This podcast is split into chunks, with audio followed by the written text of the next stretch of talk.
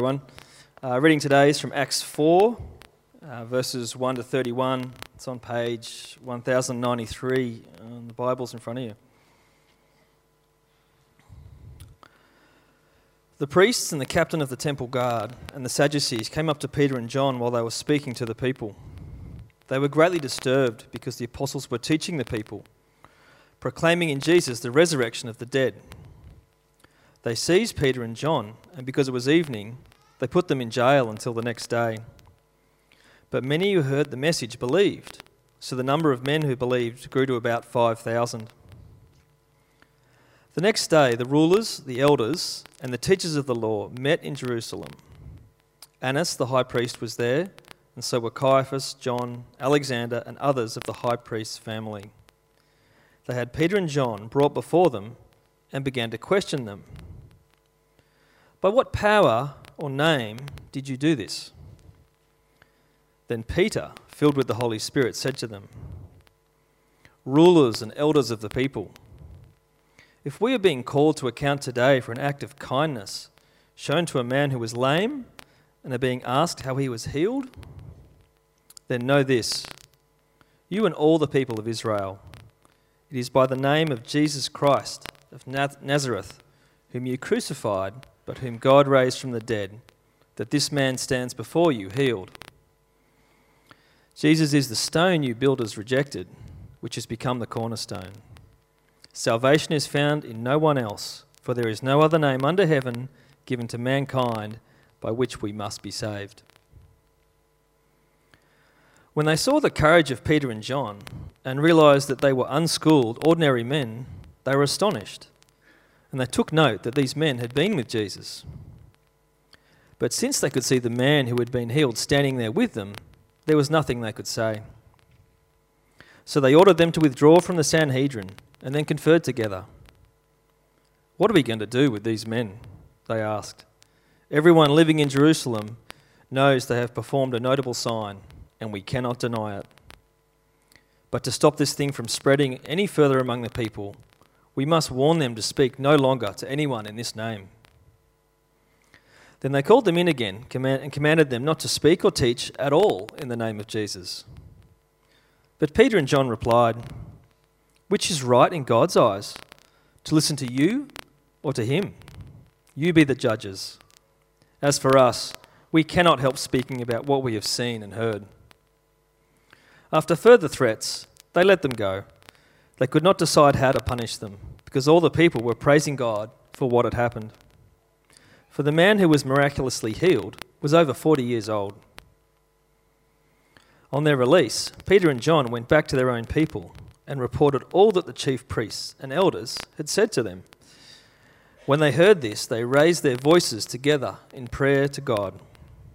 Sovereign Lord, they said, you made the heavens and the earth and the sea and everything in them. You spoke by the Holy Spirit through the mouth of your servant, our father David. Why do the nations rage and the peoples plot in vain? The kings of the earth rise up and the rulers band together against the Lord and against his anointed one.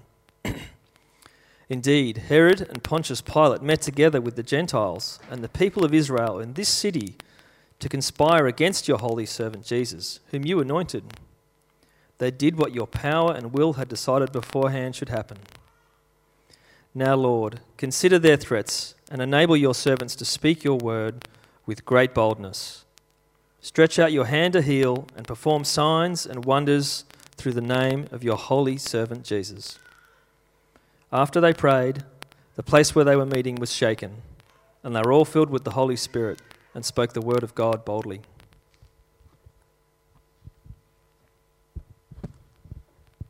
Well, folks, as our guest speaker Michael makes his way up to the stage, would you please give him a warm St. Matthews welcome?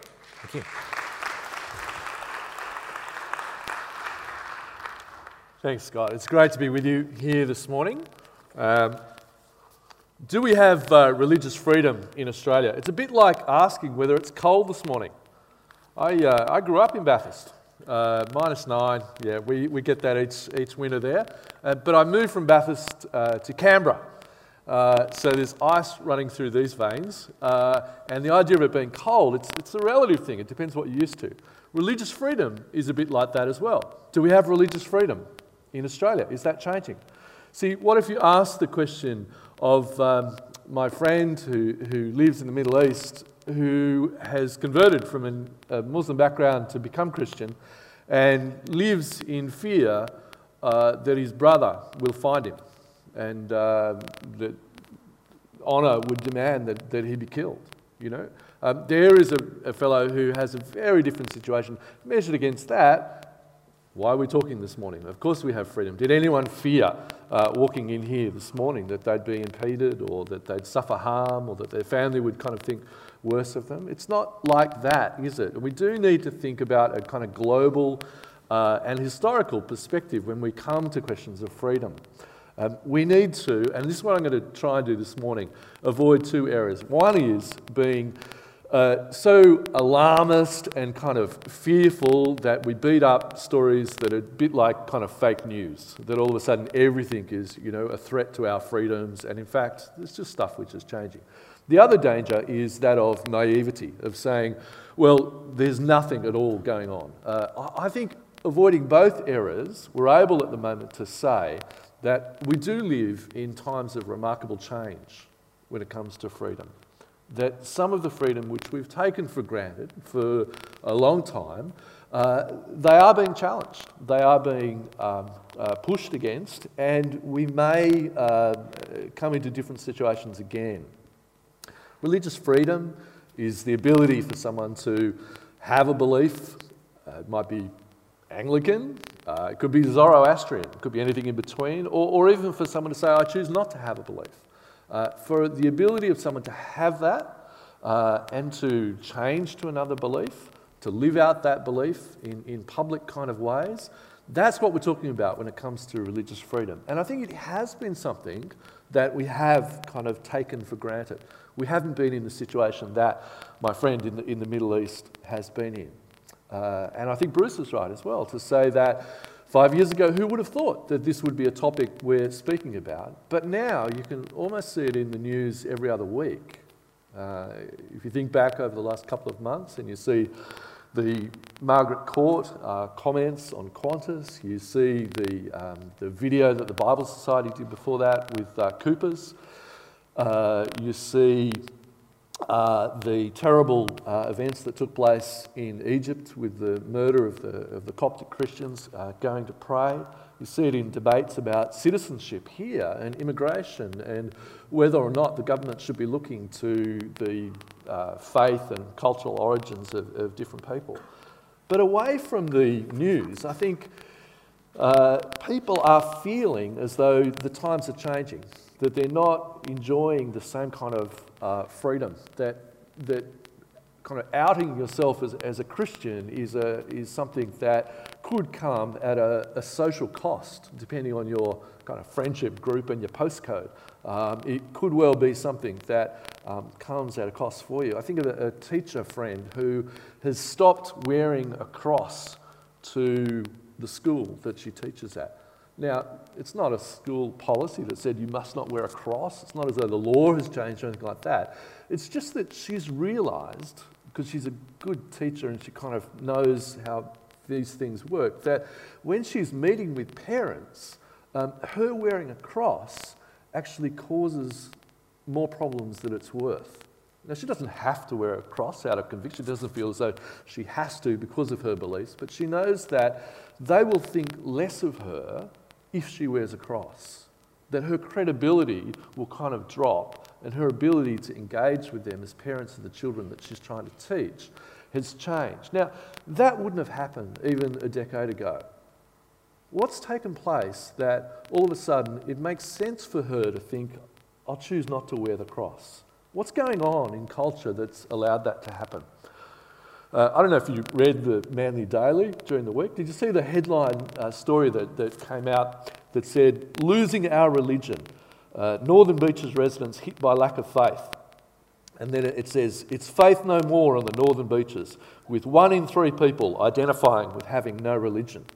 Uh, picking up the news about the census data, and uh, that, that showed beyond Manly 52% of Australians identifying in some way with uh, being Christian. And you might think that's, that sounds like a big number, uh, one in two. But it wasn't that long ago, 1991, when it was 74%. So a drop from kind of three quarters to half in that period of time. Um, and for youth, the figures are kind of even, even more dramatic. And at the same time, the amount of people who are hitting the no religion option uh, has skyrocketed. It's, it's gone from uh, something uh, like about 16% to 29% over that same period of time. So doubling of people who are now saying no religion. That's more than any individual kind of Christian group. Some minority faiths growing um, uh, at the same time. But the big message is that, that Christianity is declining, that um, no religion is kind of growing. And that story is repeated through the West. You know, uh, for the first time in Western culture, we are seeing a kind of voluntary walking away by many, many people uh, of an identification with Christianity. Now, you've got all kinds of questions about, well, is it genuine faith and what is 52%? And if 52% of the Northern Beaches were here, we wouldn't have room for chairs. But, you know, we, something is going on which is big, something which is driving kind of the examination of books like, you know, Benedict Option in, in the States and stuff like that. By itself, it's not necessarily a religious freedom issue. It might just be that stuff's changing. But those numbers alone don't tell the story. It's also that there's a, a level of intensity uh, and disdain for Christianity that is coming from the um, particularly pro- progressive secular elites that wasn't around that long ago. Um, it's getting harder to be a Christian, but it's getting even harder to be a Christian in public life. Uh, the West Australian politician Andrew Hastie was uh, uh, grilled uh, when he went in in a politicians uh, by a, a, group of uh, journalists who were saying to them, Are you a Christian? Uh, are you an evangelical? They, they, were trying to do, do it almost as a gotcha piece. But the thing that struck me about that was that in the States, that would be a positive thing. You know, to be able to show your Christian credentials and that you are evangelical, showed that you had, you know, reasonable big support base. Here, or at least in, in Western Australia, are you an evangelical was seen as something to trap him with. Like, if you are, then of course you're fundamentalist and you're bigoted and you're Seventh day creationist and you're anti science, and all these things come with it once you identify in that kind of way. So, something is kind of shifting there. Now, is that, is that just me? Or, or have you felt those kind of things as well? I've seen a few nods. Um, now, I don't want to overplay it. I, I, don't want to make that too strong. This is not the situation uh, of, of, China or North Korea, but I don't want to downplay it and dismiss it either. I, I want you to think about the times when you've been in that situation, if you're a person of faith, that you've felt, oh, actually, this would be hard to kind of um, come out publicly uh, in this way. And I think that the reason there's been a shift is that it wasn't that long ago that people would see being Australian is quite consistent, being an Australian citizen is quite consistent with uh, being uh, Jewish or being Christian. Uh, and that, that kind of set of values was quite in line with what it meant uh, to be just part of what most people believed. No real deep sense of conflict between being a good Australian citizen and being a good follower of Jesus. Right? Now, that brought its own problems. You know, people would confuse being good with being Christian, and we want to say that there, that's not the same thing. It's all about following Jesus and what he's done. Um, but that situation is not the world we live in anymore. It's not as though people think being a good Australian and, and being a good Christian uh, is the same kind of thing. Um, in this growing secular age, Christians um, are, uh, and, and their beliefs are being dismissed not just as kind of foolish or, or wrong or ones that I wouldn't hold for myself, but also as things which actually may not be good for society, actually, may be harmful uh, to uh, the city and, and, and, uh, and to our kids. Um, there's a movement which some people have described as seeing Christianity no longer as kind of this moral force within society, a moral minority perhaps you'd say in Australia, but instead as something which is not good, but, but in fact bad, something which is in the way of progress, something which um, doesn't hold on to the beliefs which we see as being better today. Um, some people have even said it's like Christians have suddenly turned into evil atheists. right? Evil because it's not good, but in fact, there's something evil about this. Because these are people that judge others. These are people that are um, uh, doing harmful things. Uh, and they'll, they'll pull out the history of the church and show examples of that. But atheist, how does that work? Well, atheist because they don't believe in the things that we value, in the gods of the city around, if you, if you like it in that way. These are the ones who are opposing the things that we would do in the name of equality, in the name of freedom. Uh, and, and so we need to see them for kind of what they are.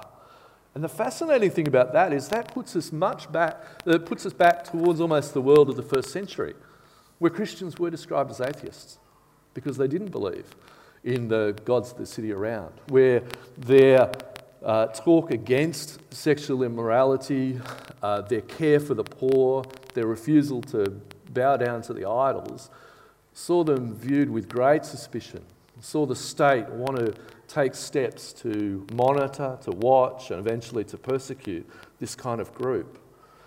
And they needed to show in that setting what it meant to be good citizens, not just of heaven, but good citizens of this world, and how it is that they were to be um, loving the neighbour around in, in, legitimate kind of ways. But the issue they faced, uh, if you're out of step with the culture, you're going to face problems, is, is one that still faces us today. You know, you, you get out of step and um, you, you, start getting viewed with suspicion. I, I was doing a, um, uh, a talk with a, a, training thing with, with youth at our church. Um, and we, we, were talking about this, and they kept telling me story after story about just how tough it is for them in school now, being Christian, how tough it is to kind of stand up for Jesus. And you kind of feel like, well, isn't it always like that, you know? So again, I, I don't want to go down that alarmist route, but also don't want to be naive. I want to listen carefully to what they're saying. And uh, while we were there, uh, I went to get supper. And uh, the back of the church fridge, uh, I found this carton of milk. And I don't know how long it had been there, but it, you know when it, it goes well past the use by date and the, it starts to expand out, right? The, the bottle and the, the different levels is kind of starting to grow things in the milk. And uh, this thing, uh, I, I brought it out to them, covered it up. I said, This is kind of what it looks like now you know, how people see Christianity. It's like this. is, It used to be good. It used to be something that we'd all happily take part in. But now you look at this same thing and you think, that's actually pretty dangerous. And, and the best thing to do would be to kind of make sure that's removed and away from children who might mistake it for something that's safe, you know? Um, that's the kind of shift that took place, that, that's taking place. And maybe we're not quite at that point. Maybe we're at the point where people are kind of sniffing and doing the sniff test on the milk and saying, is this safe to kind of, you know? That's the kind of moment that I think we're in at the moment, where there's a contest of ideas about whether or not Christianity is a good thing or a bad thing. And we need to make the case that, yep, we need to be honest about the history and say, um, yeah, there are some terrible things that have taken place, but we also need to be honest and say, hey, look, here's the good side of that story as well. And this is why Jesus is wonderful.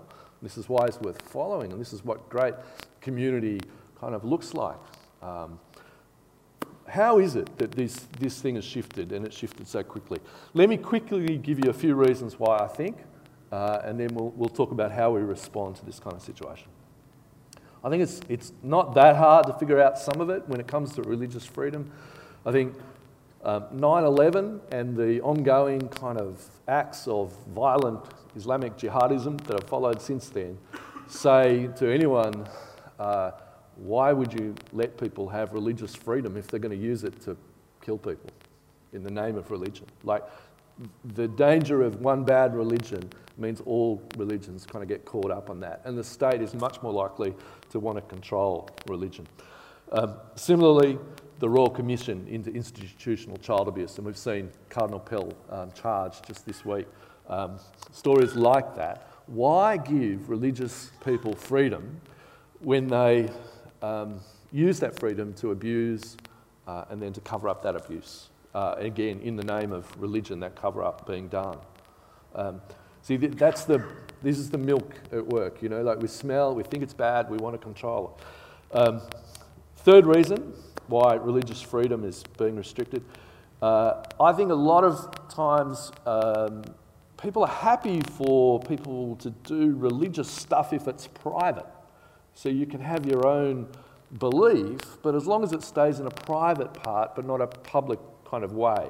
Uh, so Andrew Denton, uh, who's leading the, the case for euthanasia in Australia, says to Catholic MPs, you need to not take part in this debate. Your beliefs disqualify you because you can't be good Australian citizens working out good law because you're actually just working according to a religious agenda.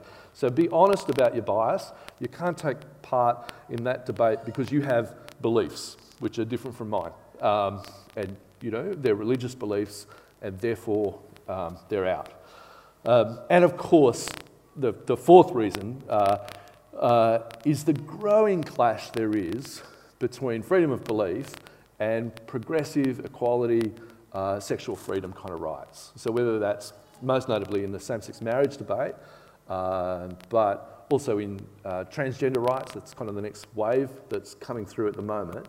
There's a change that's taking place in the, in the law, but also popular culture, where what really counts is um, dignity and a person's dignity rights. And, and we really want to stop people speaking in ways that would harm others and challenge that kind of dignity. And the law's got a greater obligation to protect that than it would be to allow people to speak in ways that, that are reflective of their beliefs. Now, that, that's a hugely big topic, and next week you're coming to same sex marriage as well. So I'm just saying it's, it needs much more than that. You'll hear more next week.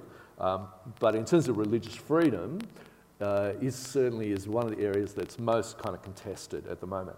John Howard last week, freedom of religion and expression, both assumed as givens in Australian society, are under increasing assault from those who proclaim themselves as warriors for tolerance and inclusion.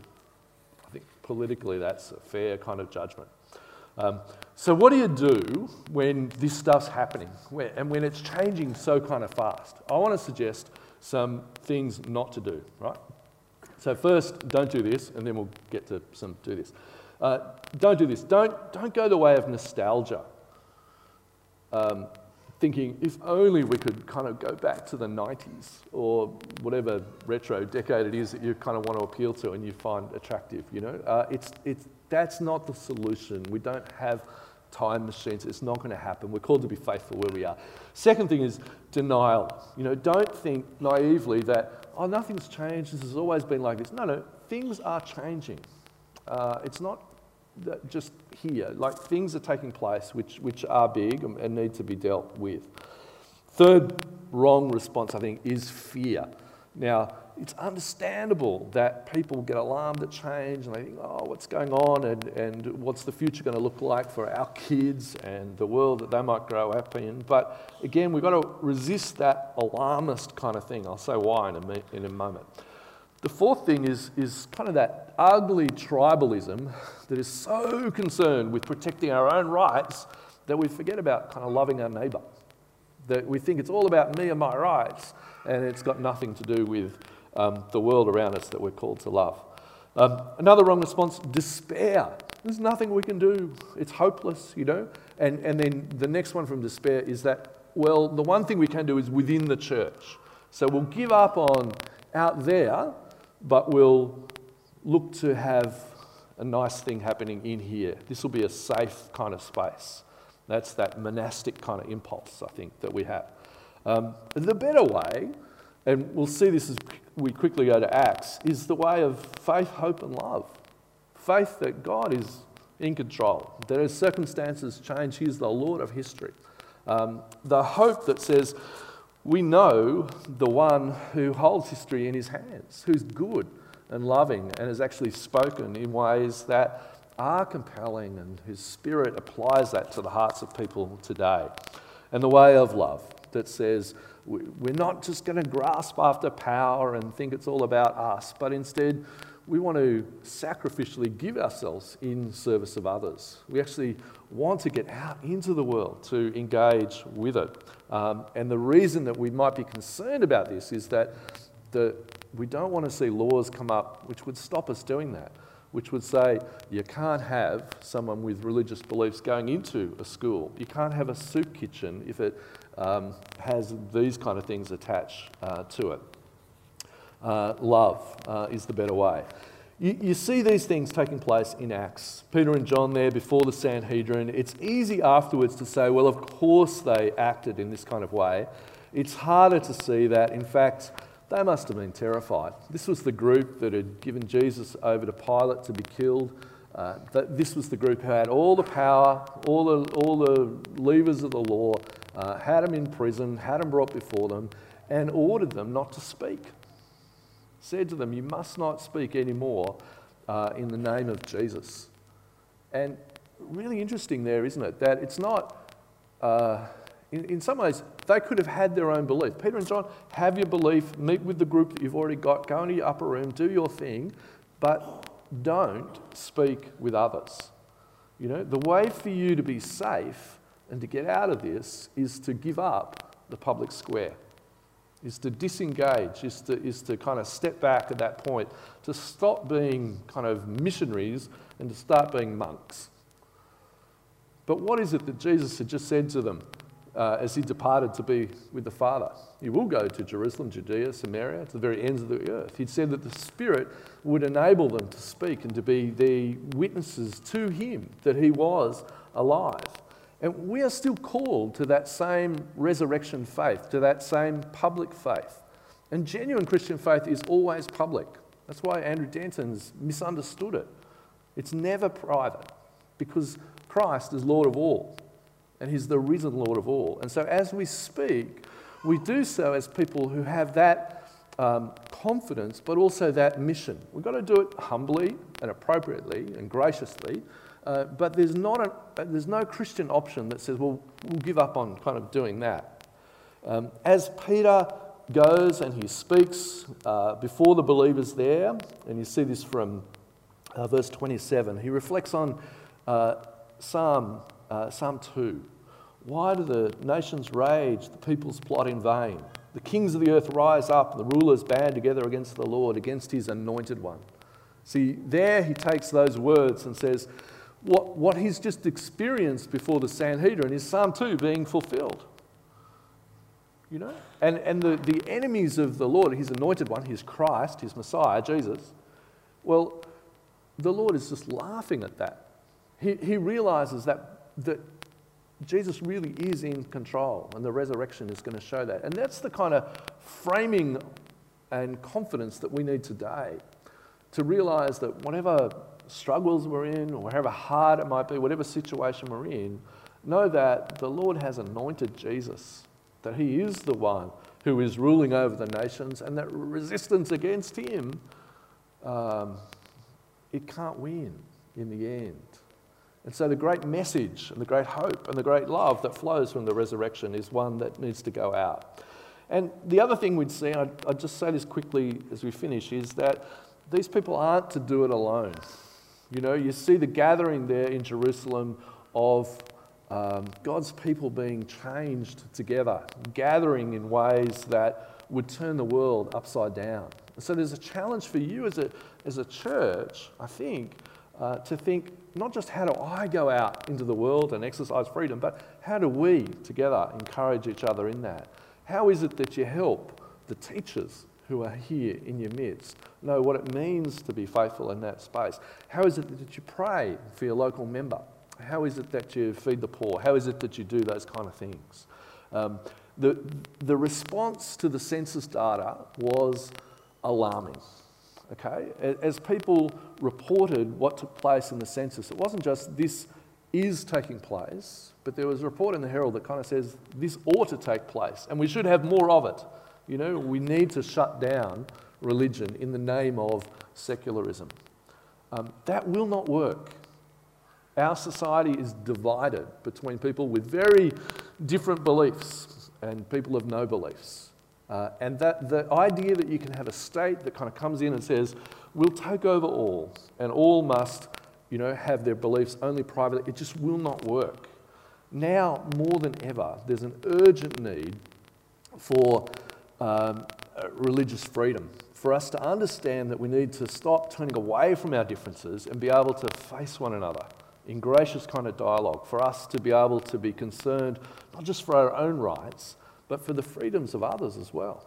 That's why some of the work we do is alongside the Jewish community, it's alongside the Muslim community, is wanting to um, see that genuinely lived out for the, for the benefit of others. Now, I might stop there, and if we still got, have we got a couple of minutes for Q&A? We've got a couple of minutes for question and answer. So if you've got a question, just put your hand up. Uh, I'm going to ask one. Um, I understand you helped the Jewish community up at St Ives recently. Yeah. Why was that? Uh, the uh, Jewish community uh, had, uh, they've got a synagogue up there and they wanted to have markers around the synagogue that, according to their understanding of the law, would allow them to um, fulfill the requirements of the law. They could walk to Sabbath and back, they wouldn't have to stay locked into their houses. I have a very different understanding of how the Old Testament law works. Right? We couldn't be further apart, but I want them to have that kind of freedom because their freedom is also our freedom. And, and when we worked with them and we started talking to the local residents, and we went in front of Ku-ring-gai Council, said, look, where's the harm which is being done here? Tell us what the harm is. And at the end of the day, some of those local residents said, well, we just realised that if these poles go up, which were quite harmless and innocuous, um, if these poles go up, we'll have more Jewish people here. We don't want to have more Jewish people in the area.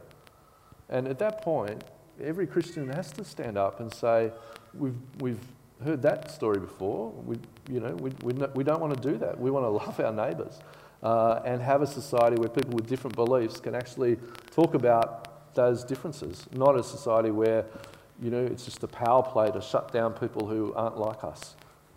The danger there is real. So, yeah. One over here, Bruce. Hi, thanks, thanks for that talk. I thought that was great.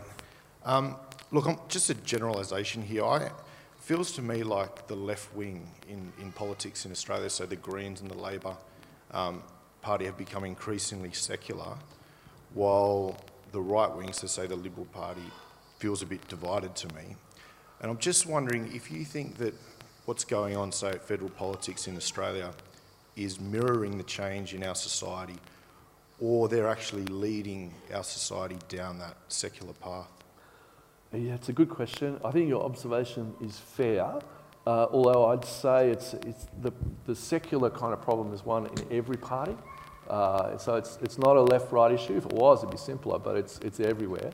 Um, and I think they're following, not leading. Yeah, and I think um, Christians can't be captured by uh, a conservative political force. You know, we, we need to say being Christian is not the same as being conservative.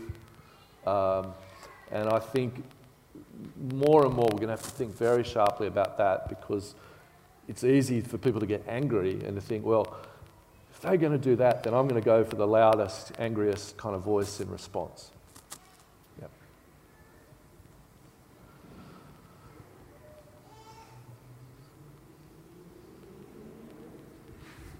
Got two over here, Ken, and then. Is it possible that the decline in people who identify as Christian is a reflection of the failure of some of the, of the practice of some of the Christian church rather than as a result of the activism of the uh, progressive intellectual secular left?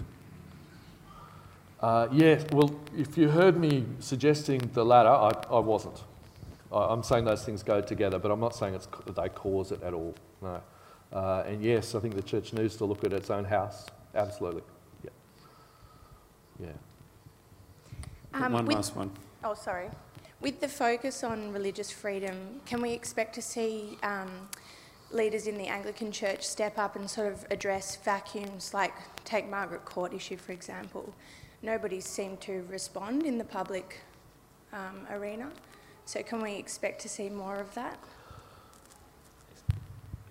Without, uh, yeah, look, I think we, I think we are seeing um, more Christians realising that they'll need to step into these kind of areas. Absolutely, yeah. Um, uh, I think because it is a growing area, we just can't afford to be quiet on it. And it's tricky when it is something which is a divisive kind of issue and where there's a lot of heat and Twitter sphere is going crazy.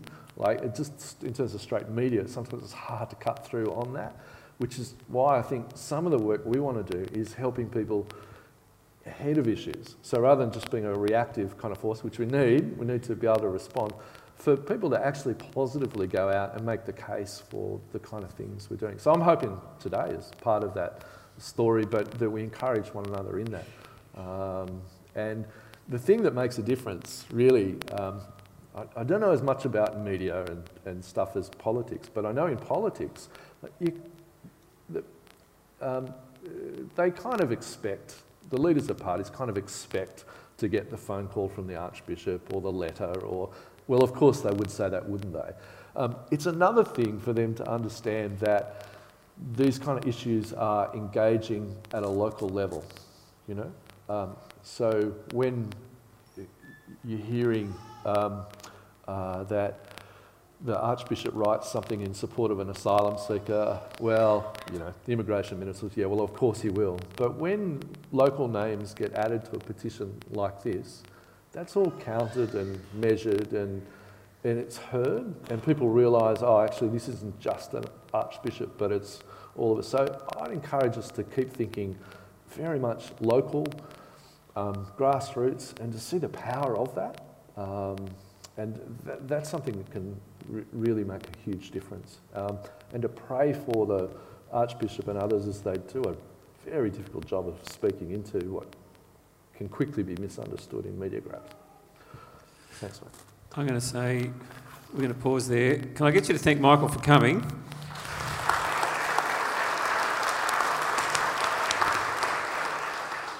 Massive area.